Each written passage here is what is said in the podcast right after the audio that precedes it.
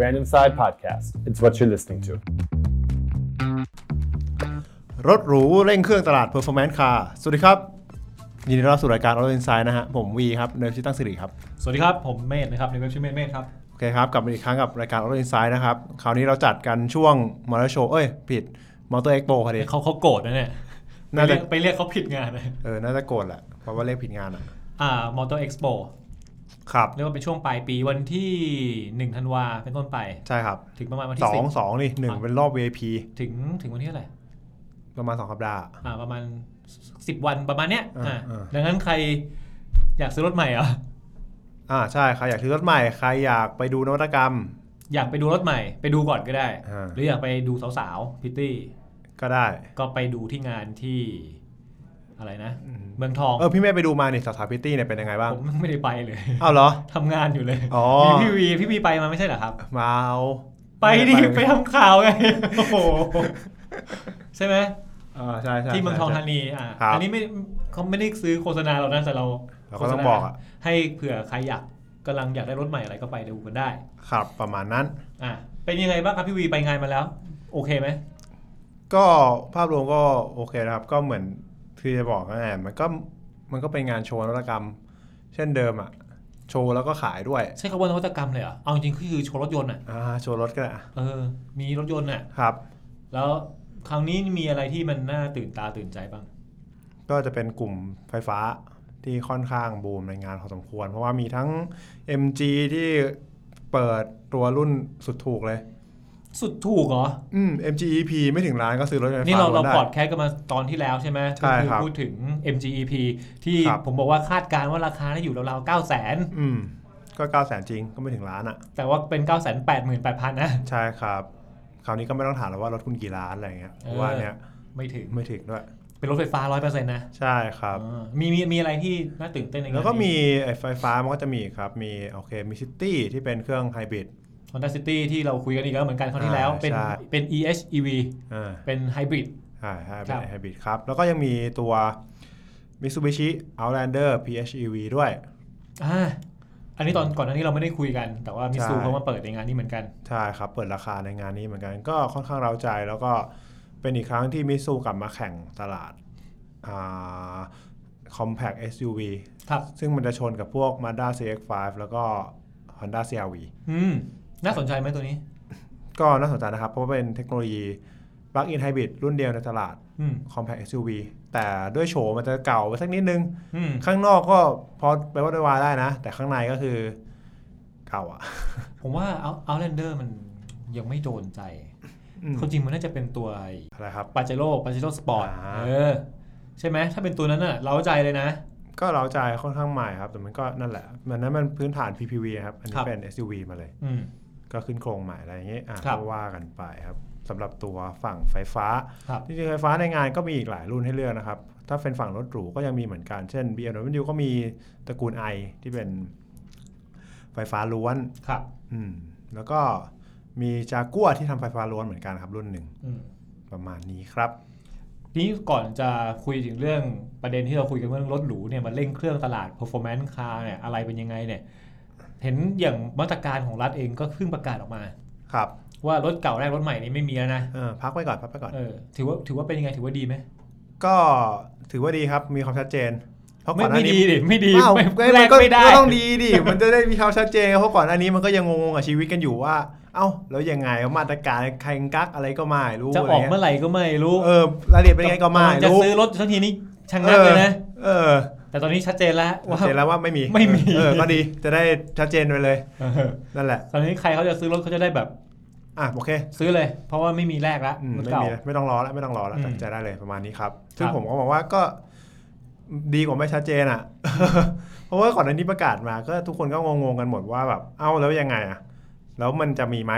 ใช่ มันถ้ามีแล้วมันจะรายละเอียดเป็นยังไง อ่ะอย่าง ร พี่ ถ วี จะ เนี่ย ร่วม พี่วี ไหม เล็งจะขายรถเก่าซื้อรถใหม่พอดี อ่าฮะ ถ้าเกิดมันได้มาตรการนี้มันก็ดีไปใช่ไหม ครับ เออ แต่ถ้าเกิดแบบตอนนี้ใครซื้อซื้อไปซื้อมาแล้วมาตรการนี้ผูกมาสักกลางปีหน้านี่ หลัง เอา หักเลยนะ เออทำไงอ่ะ นั่นน่ะสิครับ ซึ่งเอาจริงๆก็ยังไม่รู้อยู่ดีว่ากลางปีหน้าจะโผล่มาไหม ครับ ก็ แต่ มั ว่าน เอาเป็นว่าในช่วงระยะเวลาอย่างน้อยสักสามเดือนเนี่ยไม่มีแน่นอนแล้วล่ะ เพราะคว่ารับ เขาเขายกเลิกไปแล้ว ครับ ครับ ก็ตามนั้นครับ เอ่อแล้วในงานมอเตอร์เอ็กซ์โปเนี่ย มันคึกคักไหมหมายถึงว่าคนไปเยอะไหม คือต้องบอกว่าวันที่วีไปวันที่หนึ่งวันที่หนึ่งเนี่ยมีแต่ VIP กับสื่อ อ๋อพี่วีเป็น VIP สื่อ อ๋อเป็นสื่อออ่ะเป็นไงเป็นไง ก็มันก็วัดความคึกคักไม่ได้ปะในเรื่องคนอ่ะ อืม แต่ถ้าวัดความคึกคักในเรื่องโปรโมชั่นหรือว่าอะไรเงี้ยก็เรียกว่าตามสภาพแล้วกัน โปรไม่ค่อยแรงนะผมว่า อืม ไม่ได้ขนาดนั้นนะครับ คือก็พอไปวัดไปวาได้ตามส ไอ้พ ภาว พ กดอกต่ำๆอ่ะผ่อนรถยนต์ดอกต่ำๆไม่ค่อยมีเนาะ ครับ ไม่ค่อยไม่ค่อยต่ำเท่าไหร่ ครับ อืม ก็คือวีว่าไงอ่ะก็ต้องช่วย ๆ กันอ่ะ อืม ค่ายร เอ ถ อย ไม่ นต์ ถ้าช่วยช่วยๆกันมันต้องต่ำกว่านี้หน่อยดี ไม่ใช่ดีก็ค่ายรถยนต์เขาก็คงแบบ โอ้ย เจ็บไปเยอะอ่ะ อืม ก็เนี่ยแหละสุดละสุดๆละ อืม ก็มาช่วยช่วยๆกันจับจ่ายนะท่วงปลายปีแล้วการจะได้ปั๊มยอดให้ค่ายรถยนต์เพราะว่าปีเนี้ยน่ะ คิดว่าน่าจะยอดน่าจะเป็นประมาณแบบเจ็ดแสนปลายปลายๆอะ เจ็ดแสนเจ็ดแสนห้า เออเจ็ดแสนปลายปลายๆอะ หายไปประมาณสักยี่ห้าเปอร์เซ็น โอ้ ต์ โห อ่ะ อืมก็หนักอะทุกค่ายก็หนักกันหมดนะครับ ครับ แล้วก็หนักขนาดนี้ก็ต้องมาดูกันนะว่า พวกบริษัทรถยนต์จะแจกโบนัสเปล่า เออว่ะนะ น่าสนใจไหม เดี๋ยวเดี๋ยวรอดูเดี๋ยวรอ เอ ดู อ ว่า น่าสนใจไหม พนักงานที่อยู่อะไรอ่ะ คิดดูดิหายไปเกือบ 30%นะเว้ยยอดขายประเทศเนี่ย ใช่ เขาจะแจกโบนัสเปล่า เอ่ออาจจะแจกก็ได้ เป็นขวัญและกำลังใจ อ่าโอเคครับวันนั้นก็ อ่ะ ต้องมาว่ากัน ดัง ต่อไป เรามาเข้าประเด็นเรื่องของเราดีกว่าว่าเรื่องรถหรู เร่งเครื่องตลาด performance car รถหรูในที่นี้ของพี่วีหมายถึงยังไงครับ ก็เป็นกลุ่มแบรนด์รถหรูครับเบนซ์บีเอ็มออดี้วอลโวแล้วก็อื่น เรียกว่ารถยุโรปเป็นหลัก ๆ เชิงเชิงนั้นแล้ว จะ กัน ว่างั้นก็ได้แล้วกัน อ่า นะ เชิงเชิงนั้นแล้วกัน อ่าแล้ว เอ็มเอ็มจีนี่ก็รถยุโรปนะ อ้าวใช่เหรอ อ่ามามาจากอังกฤษไง เชิงเชิงแล้วกันอ่ะเป็นรถมาจากมีต้นกำเนิดจากอังกฤษ แต่ตอนนี้เขาก็มีจีนมาถืออยู่ หรือว่าจริงๆอ่ารถหรูเนี่ยนอกจากมีความเป็นรถยุโรปแล้วมันอาจจะต้องมีราคาเข้ามาเกี่ยวข้องด้วยประมาณหนึ่งป่ะ ใช่ครับ เป็นกลุ่ม เกิด ลักชูรี่เลย อ่ะอย่างสมมติคุณไปซื้อ Volkswagen เนี่ย ครับ มันก็อาจจะไม่ใช่เป็นรถหรู ไม่ใช่รถหรูในยุโรปแต่อาจจะเป็นรถหรูที่ไทย เพราะว่า อ่ะ ราคา รุ่นกอล์นำฟเข้า เนี่ย มันสูงอ่ะ รุ่นกอล์ฟอย่างเงี้ย เออรุ่นกอล์ฟนี่คือ Honda Jazz อ่ะที่ยุโรปอ่ะ จริงๆเป็นที่นิยมมากนะ ใช่ แต่ว่ามันก็ไม่ใช่หรูใช่ไหม มันก็ไม่หรู อาจจะต้องเป็นราคาสูงๆหน่อย ครับ คือหรู หรูที่ไทยแต่ไม่ได้หรูที่เมืองนอก อ๋อ เพราะว่ามันนำเข้ามาสูง โดนภาษีโดนอะไรอย่างเงี้ยมันก็นั่นนะครับ ตามสภาพครับ แล้ว performance car นี่คือยังไงครับ เรียกว่าถ้าจังหวัดความสั้นก็ลดแรงแล้วกัน ถ้าเป็นศัพท์ของ auto insight มันคือ ซิ่งโอเคปะ รถซิ่ง พอใจไหม โอเค แฮปปี้แล้ว โอเคครับ ฟินฟิน วันนี้ถ้าแปลง่ายๆ เราจะมาพูดถึงตลาดรถหรูที่เป็นรถซิ่ง อ่าใช่ อันนี้สับง่ายๆเลยนะ ครับ เป็นยังไงบ้างครับ ก็คือต้องอธิบายกันก่อนนะครับ ว่าปีเนี้ยด้วยภาพรวมตลาดรถยนต์เนี่ยมันหดตัว แล้วก็กำลังซื้อผู้บริโภคเนี่ยก็มีปัญหาด้วย ครับ ดังนั้นเนี่ยกลุ่มค่ายรถหรูเนี่ยที่ทำตลาดรถยนต์ราคาค่อนข้างสูง ก็ต้องมาคิดใหม่ทำใหม่ว่า เอ้ยแล้วตอนนี้จะทำยังไงดี เพื่อจะจูงใจให้คนที่ยังมีพอมีกำลังซื้ออยู่เนี่ยมาจับจ่ายซื้อรถยนต์ในเวลานี้ นั่นดิเราทำไงอ่ะ เขาก็เลยแบบเริ่มแบบทำตลาดแบบกลุ่ม performance car ก็คือกลุ่มรถแบบสมรรถนะสูงอะ อ่า อืมมากขึ้น เพราะว่าพอสมรรถนะมันสูงใช่ไหมครับราคาก็ต้องสูงตาม ซึ่งพอราคาสูงตามเนี่ย คนที่ยังมีกำลังซื้ออยู่ตอนเนี้ยก็น่าจะเป็นไปได้ที่จะซื้อ แปลง่ายๆ รถหรูปกติก็คือจากตลาดบนอยู่แล้ว ครับ เป็นคนที่ได้รับผลกระทบจากเศรษฐกิจน้อยที่สุด อ่า แล้วเขาก็ไม่ใช่ขายหรูธรรมดานะ อ่า เขาเพิ่มความเป็น performance เข้าไปอีก ครับ เพื่อให้ราคามันขึ้นไปอีก ใช่ จับตลาดบนเลยนะ บนเลย มั่นใจว่ากลุ่มนี้จะยังมีกำลังซื้ออยู่ ใช่ อืม คิดว่าน่าจะมีกำลังซื้ออยู่ แล้วก็น่าจะช่วยประคองธุรกิจให้ไป ให้ยังเติบโตได้ในเวลานี้ด้วย นอกจากการทำตลาด นอกจากการเร่งทำตลาดรถยนต์ไฟฟ้าเพื่อจะจูงใจแล้วประมาณนี้ครับ ก็เรียกว่าเป็นหนึ่งในกลยุทธ์ที่น่าสนใจ ใช่ครับ จะจับจะขายของก็ต้องขายของคนที่มีเงินใช่ไหม ใช่ขายของที่คนที่คนที่พร้อมซื้ออ่ะเอางี้ดีกว่า ใช่ เพราะว่าถ้าขายของที่คนที่ให้กับคนที่ไม่พร้อมซื้ออย่างเงี้ย มันก็ไม่เวิร์กปะ แปลว่าแบบต่อให้ตอนนี้เกิดคุณจะขายรถราคาล้านเดียว ครับ คนมันไม่มีตังค์อ่ะเนาะ ก็ไม่ซื้ออยู่ดี อืม อืม แต่ถ้าขายรถราคา4ี่ห้าล้าน ครับ แล้วคนเขามีตังค์ซื้อไง ครับ อ่ะเป็นไปได้ ใช่ครับก็เป็นไปได้ที่จะซื้อ อ่ะวันนี้เราจะพูดเริ่มด้วยแบรนด์อะไรดีครับ โอเคเราก็มาเริ่มที่เบนซ์แล้วกันครับ ครับ เบนซ์ถึงแม้เขาจะเพิ่งเสียแชมป์ยอดขายรถหรูไปเมื่อเร็วๆนี้ให้กับ BM ไอ้ ในใน เหี้ย ไทยนะ BMW อ่าแซงขึ้นมา แต่แต่ด้วยความเก่าแก่ก็อ่ะเริ่มที่เบนซ์ก่อนละกัน อ่ะเบนซ์เบนซ์นี่เป็นยังไงครับ เบนซ์ก็มีการเล่นทำตลาดตัว AMG มากขึ้นเรื่อยๆเลยนะครับ ต้องบอกว่าเป็นเบนซ์ที่เป็น AMG นะ ใช่เป็น Mercedes AMG ครับ ก็มันคือเขาเร่งทำตลาดมาตั้งแต่ช่วงปลายปีที่แล้วละเหมือนปูพรมมาแล้วว่าเนี่ยผมจะทำ AMG อย่างจริงจัง อ่า ใครเคยฟัง Auto Insight เราเคยเล่าไป ใช่ครับ นานมากแล้วล่ะ ครับ แต่ว่าเราเคยพูดว่าเบนซ์เขาพยายามจะทำเอาตัว AMG เข้ามา ครับ ในประเทศ ครับ แล้วก็พยายามที่จะดันเอ่อโมเดลนี้ใช่ไหม ใช่ โมเดลรถรถหรู performance car อะไรพวกเนี้ย ครับ ให้มันแบบเป็นตลาดที่ ใหญ่ขึ้นในไทยอ่ะ อืม เอางี้ดีกว่า อ่า ซึ่งเขาก็ปูพรมมาแล้ว แล้วพอตรงเนี้ยวิกฤตโควิดมันเข้ามา เขาก็เลยเดินแผนนี้ต่อเลย เพราะว่าการทำอย่างเงี้ยมันก็น่าจะช่วยเพิ่มยอดขายได้อีกทางหนึ่ง ครับ แทนที่จะมีแต่รถธรรมดา อืม รถหรูธรรมดา ซึ่งมันอาจจะโดนผลกระทบจากโควิดนิดหน่อย ครับ โอเคครับ ก็ตัว AMG นะครับ ที่น่าสนใจมันก็จะมีตัวรุ่นอ่า GT อืมคืออันนี้เดี๋ยวต้องบอกว่าเราจะไม่พูดถึงเบนซ์กลุ่มเบนซ์ทั่วไป พวกแบบสามร้อย อ่า อะไรพวกเนี้ยรุ่นแบบสามร้อย e สามร้อย c อะไรพวกเนี้ย ครับ นั่นถือว่าเป็นเบนซ์ธรรมดา ใช่ครับ ไม่ไม่ใช่เป็นเป็นรถหรูที่เป็น performance car ครับ ดังนั้นพี่พี่วีเปิดมาด้วยรุ่นนั้นนะ GT เหรอ อ่า ใช่ เป็นยังไงบ้าง ก็ GT ก็จะเป็นตัวรถโรสเตอร์แบบซิ่งๆเลยอะ อ่า นั่นแหละ เครื่องแรงๆโห ซิ่ง ด ซิ่งใหม่แล้วนะ ๆ ใช่โหดๆ ราคาประมาณ17 ล้านอะไรอย่างเงี้ย เดี๋ยว เออ ก็โอเคนะ แต่เรื่องจริงนอกอย่างนี้มันยังมีไอ้รุ่นแบบเหมือนแบบ AMG G63 ครับ ที่ที่เป็น SUV ครับ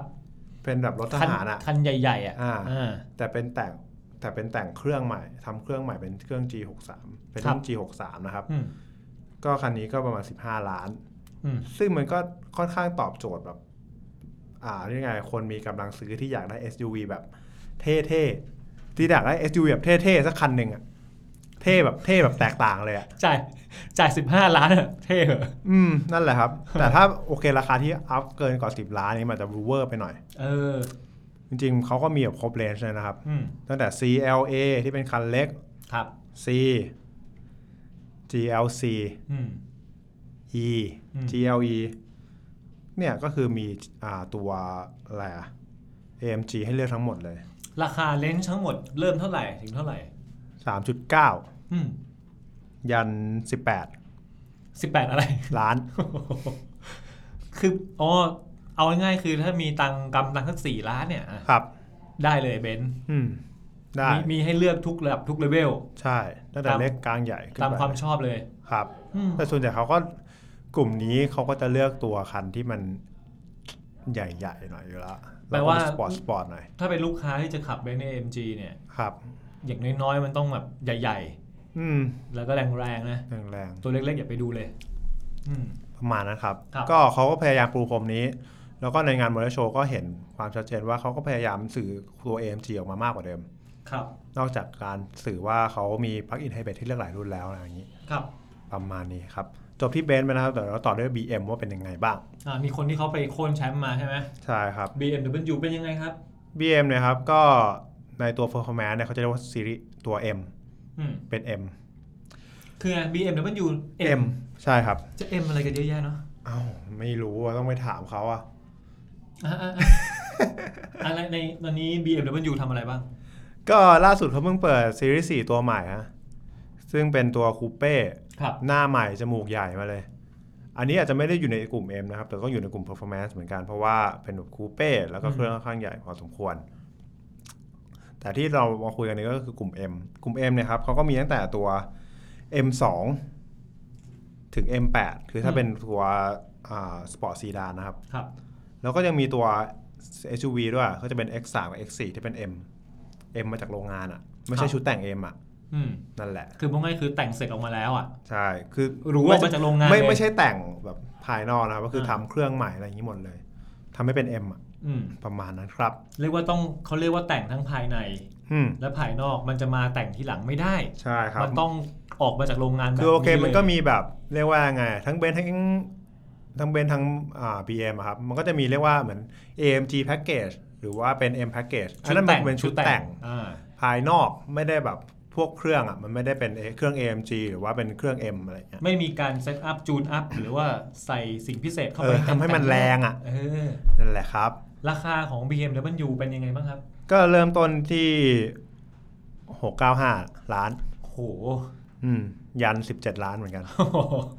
เฮ้ยเริ่มต้นแรงแล้วนะ อืม ไปจบก็ยังแรงอยู่ดีอ่ะ ใช่ครับ ก็นั่นแหละครับ มันก็อยู่ที่ว่าคนชอบหรือเปล่า อืม คือคนอยากแตกต่างหรือเปล่า คนชอบความเร็วหรือเปล่า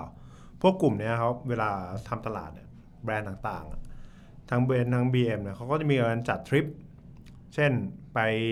ลองรถเลย เชิญพวกแบบโปรสเปกที่เป็นแบบกลุ่มเป้าหมายที่น่าจะเอ้ย เขาน่าจะซื้อนะ อืม หรือว่าเขาเริ่มตัดสินใจซื้อแล้ว หรือบางทีอาจจะเป็นลูกค้าเก่า อ่านั่นแหละลูก ที่ ค้า เคย เก่า ซื้อกันมา อืมนั่นแหละ เชิญไปเลย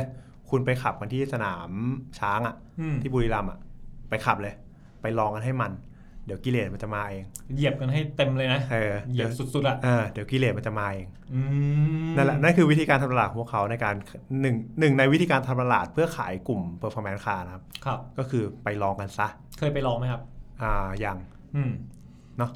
ทำไมถามเงี้ย อ้าวก็เราเป็นแบบบางทีเขาอยากให้เราลองไง อ๋อ ไปลอง ครับครับครับ ก็เผื่อว่าจะได้มาบอกเล่าต่ออีกทางหนึ่งว่า อ่า เฮ้ยเนี่ยผมไปลองมาแล้ว ครับ ออโต้อินไซต์ไปลองมาแล้วนะ หรือเปล่าอะไรอย่างเงี้ย อ่ายั ยังยังไม่เคยยังไม่เคย ยังไม่เคยยังไม่เคยก็นั่นแหละครับ ก็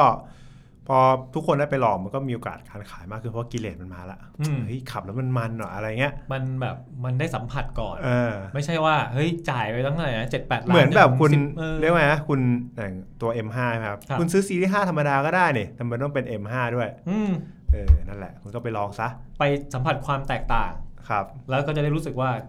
เงินที่จ่ายไปมันคุ้มค่า อืม นั่นแหละ คุ้มคุ้มความต้องการ ครับ อะไรก็ว่าไป อ่า นั่นแหละ ครับ เดี๋ยวมาต่อที่แบรนด์ต่อไปเลยครับ ครับ แบรนด์ต่อไปคือ Audi ครับ เรียกว่าอะไรนะ Audi Audi เอ๊ะ อ่ะเอาดีเอาดี Audi เขาก็เริ่มทำตลาดตัวตัว performance เนี่ยเขาจะเรียกว่า RS ครับ ครับ คือ Audi ไทยเนี่ยเริ่มเอามาเข้ามาทำเข้ามาทำตลาดจริงจังช่วงช่วงกลางปีที่ผ่านมา ครับ ครับ ก็แสดงให้เห็นว่า เอ้ย เบนซ์ก็ AMG ลุกหนักมาก BM เนี่ย ก็ M ก็เริ่มมาแรงแรงขึ้นเรื่อยๆแล้ว อืม a u d i ก็คงวางมือไม่ได้เหมือนกัน เพราะว่าตอนเนี้ยกลุ่ม a u d i ที่ทำตลาดในไทยนะครับ เขาก็นำเข้าตัวรถเนี่ย มาทุกชนทุกตลาดเลยนะ ทุกทุกขนาดอะ อืม ดังนั้นเนี่ย ถ้าเขาไม่เอาตัว IS มาชนด้วยอะ มัน มั ก็ นก็ ดูไม่ครบป่ะ เออมันก็ดูเสียโอกาสปะ ใช่ ว่าแบบ เอ้ย อยากได้รถหรูแต่แบบสมรรถนะสูงด้วยอะ อืม เอ้าทำไม Audi ไม่มีอะ ใช่ งั้นถ้าผมอยากได้ผมต้องไปเบนซ์กับ BM เหรอ เออเผื่อบางคนเป็นแฟนพันธ์แท้โทนี่สตาร์กเนี้ย อ่า ใช่ อยากขับเอาดี อืม ที่เหมือนของโทนี่สตาร์กอ่ะ ครับ ไม่มีไม่ได้ ใช่ ไม่มีไม่ได้ ต้องเอา แล้ว เข้ามาชน ก็ต้องเอาเข้ามาชนมั่ง ครับ และยังไงสำหรับ Audi นี่ ต้องบอกว่าจุดเด่นจุดขายที่ผมคงไม่พูดถึงเบนซ์กับ BM นะที่เรารู้อยู่แล้วอะเพราะว่าเขาสองลายนี้เขาอยู่กันมานานแบบ มีนู่นมีนี่มีนั่นครบอะ ครับ อัลดี้จุดเด่นที่เขาจะโชว์นี่คืออะไรครับ ก็ดีไซน์ที่แตกต่าง แล้วก็ชนได้กับทุกรุ่น เดี๋ยวดิ เอาจริงดีไซน์ทุกคนเขาต้องแตกต่างว่ะ ไมามันก็แบบ เรียกว่าไงอ่ะ ก็แตกต่างบนท้องถนนแล้วกัน เพราะว่าไม่ค่อยซ้ำแน่นอน คือคนใช้น้อย อืม จะว่าอย่างนั้นก็ได้ เอ้ยแต่ก็ดี ใครที่อยากจะไม่ลดซ้ำใคร ครับ ขับ Audi มั่นใจเลยว่าหูจะเจอซ้ำได้นานๆทีนะครับ ครับ มีอะไรอีก แล้วก็ราคาที่แบบเขาทำมาค่อนข้างโอเคอ่ะ หมายถึงว่าถ้าเทียบแบบที่มันเหมือนเหมือนกันรุ่นเดียวกัน รุ่น ครับ รุ่นชนกันเนี่ย ครับ ราคา Audi ดีกว่าเหรอ ไม่ได้ดีกว่า เรียกว่าแข่งขันพอได้แล้วกันคือก่อนหน้านี้ Audi มันจะแพงแบบ แพงแพงๆอ่ะ อ๋อแบบตรงนี้ก็ลงมาใกล้ๆกันแล้ว อ่าลงมาใกล้ๆกันแล้วเหมือนเขาพยายามทำตลาด อย่า อื ง ม เข้มข้นมากขึ้นว่าเอ้ยลองเจรจาดูซิถ้านำเข้ามาแล้วทำตั้งราคาประมาณนี้ได้ไหมไม่งั้นถ้าตั้งสูงไปเนี่ย แข่งไม่ได้เลยนะลำบากชีวิตเลยนะ ระดับราคาของ Audi พอพอมีบอกไหม เอาดีเนี่ยตอนนี้เขาทำรุ่น RS เนี่ยสามรุ่นก็คื ค อ รับ TT RS4 RS4 ก็คือ Audi A4 แบบอาวอง ครับ อ่าความเป็นเรียกว่าไงอะวากอนของ Audi อ่ะเขาจะเรียกว่าอาวอง ครับ อืมแล้วก็มี RS Q8 Q8 ก็คือ SUV ของเขาครับ ครับ ราคาเนี่ยเริ่มตั้งแต่ 5.2 ล้าน จนไปถึง 10.8 เฮ้ย ถูกกว่าใครเขานะ อืม ก็ เมื่อกี้เบนซ์กับ BM เขาขึ้นไป17 18ล้าน ใช่ก็มันก็แล้ว แต่นานาจิตตัง มัน ว่า เทียบกันไม่ได้ ออ มันเทียบกันไม่ได้ แล้วแต่รุ่นแล้วกัน อืม ถ้า RS4 เนี่ยเขาก็จะไปชนกับตัว M3 ครับ อืม แต่มันก็แข่งกันไม่ได้เพราะ M3 มันคือเป็น ไม่ใช่ M3 สิต้องเป็น M4 ด้วย อืม M4 มันจะเป็นคูเป้ครับ แต่ IS4 เนี่ยเป็นวะอ่าวากอน ครับ มันคือมีหางออกมา อืม นั่นแหละ รา ก็เทียบกันลำบาก อืม อ่ะนี่ก็คือ Audi ครับ ครับ แล้วก็จบกันไปแล้วสำหรับตัวรถหรู 3 แบรนด์หลัก ครับ ในไทยนะ ครับ อีกแบรนด์หนึ่งที่เราจะลืมกันไม่ได้คือ Volvo เราลืมไม่ได้จริงเหรอ ก็นะ รถคุณพ่อ รถคุณพ่ออ่ะ อืม คือรถคุณพ่อเนี่ยเขาเลือกเดินทางอีกแบบหนึ่ง อ๋อแตกต่างจากสามแบรนด์หรู ใช่ ด้วยเพราะเดิมวอลโวเองก็เป็นหนึ่งในแบรนด์หรูเหมือนกันนะ เป็นแบรนด์หรูแล้วก็พยายามจะมีแบบเพอร์ฟอร์แมนซ์ อืม ด้วย ครับ นั่นแหละ แต่เขาก็เหมือนเริ่มอาจจะมันอาจจะเป็นแบบดิเรกชันแบบรวมๆด้วยมั้ง ที่ดิเรกชันหลักเขาบอกว่าพยายามจะไปรถไฟฟ้ามากขึ้นกว่า ใช่ เดิม อืม เพอร์ฟอร์แมนซ์เดี๋ยวว่ากันอีกรอบหนึ่ง เออไปเน้นทางทางรถยนต์ไฟฟ้ามากกว่า ครับ ดัง แล้ นั้ วน ตอนนี้วอลโว อ่ะ ทำอะไร ดังนั้นเนี่ยดิเรกชันในไทยก็จะเหมือนกันก็คือเน้นทำตลาดรถยนต์ไฟฟ้า ครับ โดยตอนเนี้ยรถที่ Volvo ในไทยทำตลาดนะครับ ก็จะมีรุ่นปลั๊กอินไฮบริดให้เลือกทั้งหมด ปลั๊กอินไฮบริด ใช่ แปลว่าเสียบปลั๊กได้ ใช่ให้ มีแบ เลือกตเตอ ทั้ง รี่ หมด มี เล แบตเตอย รี่ก้อนเล็ก ครับ หมายความว่าทำรุ่นในในไทยเนี่ยมีรุ่นอะไรบ้าง ครับ จะเพิ่มรุ่นที่เป็นปลั๊กอินไฮบริดเข้าไป ครับ ในในแกปเรียกว่าทุกรุ่นเลยแหละ ใช่แล้วก็ไม่มีเครื่องดีเซล อ๋อเอาดีเซลออก ใช่ ก็คือเป็นเบนซินที่มีปลั๊กอินไฮบริด ใช่ครับ ปลั๊กอินไฮบริดนี่ขับได้ไกลไหมครับ ก็เรียกว่าไง อยู่ในระดับประมาณสัก ห้าสิบโลอะไรเงี้ย ไม่เกิน 50 โล เออ เหมาะกับการใช้ในรถในเมือง ใช่ไปกลับบ้านอ่ะ เออพ พ อ อได้ ได้ อยู่ พอได้ ไปกลับบ้านชาร์จไปกลับบ้านชาร์จอ่ะพอได้อยู่ อืม แต่แบตจะพังหรือเปล่าอันนี่ไม่รู้นะ เฮ้ย หยอกหยอกหยอกหยอก วอลโวตกใจอ่ะ ครับครับ เออแต่ว่าด้วยคุณภาพก็ไม่ไม่มีปัญหาหรอก ใช่ครับ ก็ใช้ได้หลายปีแหละ ครับ อืมอันนี้ก็คือ ก็ประมาณนั้น วอลโว อันนี้คือมันโวก็คร่าวๆก็ประมาณนี้ฮะ ครับอ่ะดังนั้นตอนนี้ถ้าใครใครจะเป็นลูกค้าบ้างไงกลุ่ม กลุ่มรถหรูเพอร์ฟอร์แมนซ์คาร์ กลุ่มแบบระดับบนมากๆอ่ะ อัปเปอร์ไฮเลยอ่ะ เออเพราะคนเรียกว่าไงอะ คนบนธรรมดายังไม่ได้เลย คน นะ ทำเออใช่คนบนธรรมดาก็รับก็ก็ก็เขาก็คงไม่รู้ว่าจะซื้อไปทำไมอ่ะ ซื้อไปแล้วมันได้อะไรนอกจากแบบ ซื้อไปขับ ก็รู้ เออ แต่มันก็หนักหนาอยู่นะ ค่าใช้จ่ายมันก็เยอะอยู่หมายถึง ใช่ ตัวร มั ถ ก็ นี่แหละ มัน แพ ก็ ง ไม่ได้ อยู่ น้อยเลยนะ เออ ค่าบำรุงรักษาอีกนะ อะไรอย่างเงี้ย อืม ครับก็นั่นแหละ ดังนั้นกลุ่มหลักของเขาก็คือกลุ่มที่บนมากๆ ซึ่งพร้อมจ่ายอยู่ละ ครับ ในระแบบไลฟ์สไตล์ที่ตัวเองชอบ อืม ยิ่งถ้าพวกเขาเนี่ยชื่นชอบความเร็วเนี่ย กลุ่มเนี้ยจ่ายแน่นอน ผมมองมุมหนึงนะ ผมมองว่าปีนี้ทั้งปีอ่ะ ครั มั บ เรียกว่ากิจกรรมอะไรมันไม่ค่อยมีทำอะไรก็ไม่ค่อยได้ ครับ ติดโควิดกันมาตลอดเลย ครับ ผมว่านี่ก็อาจจะเป็นโอกาสเหมือนกันนะ อยู่ๆปั๊บปลายปีทั้งทีใช่ไหมให้รางวัลตัวเองหน่อย ปีนี้แบบเหี่ยวเฉาอ่ะมาทั้งปีแล้วอ่ะ ครับ นี่เลยจัดเลยรถหรู performance car อ่า 17 ล้านสักคันหนึ่ง อืมขำ ขำๆ เอาไว้แบบขับแบบปลดปล่อยอารมณ์อ่ะ ๆครับ ได้แบบได้ฟิลบ้างเอออ อ่า ก็ดีนะก็ดี ก็ดีครับก็ดี ครับผมงั้นใครก็สนใจก็ไปดูได้ที่งาน Motor Expo อ่าหรือว่าถ้าไม่ทันจริงๆ ก็ศูนย์บริการทั่วไปโชว์รูมได้เลยเหมือนกันครับ ครับ สำหรับตอนต่อไปเราต้นอินไซต์จะพาไปรู้จักกับรถยนต์ หรือว่ารถจักรยานยนต์หรือว่ายานยนต์อื่นๆ มากมายอย่างเงี้ย ฝากติดตามกันด้วย ใช่ครับ ครับ โอเคครับสำหรับวันนี้ก็ต้องลาไปก่อนครับ สวัสดีครับ สวัสดีครับ Brand Inside Podcast. It's what you're listening to.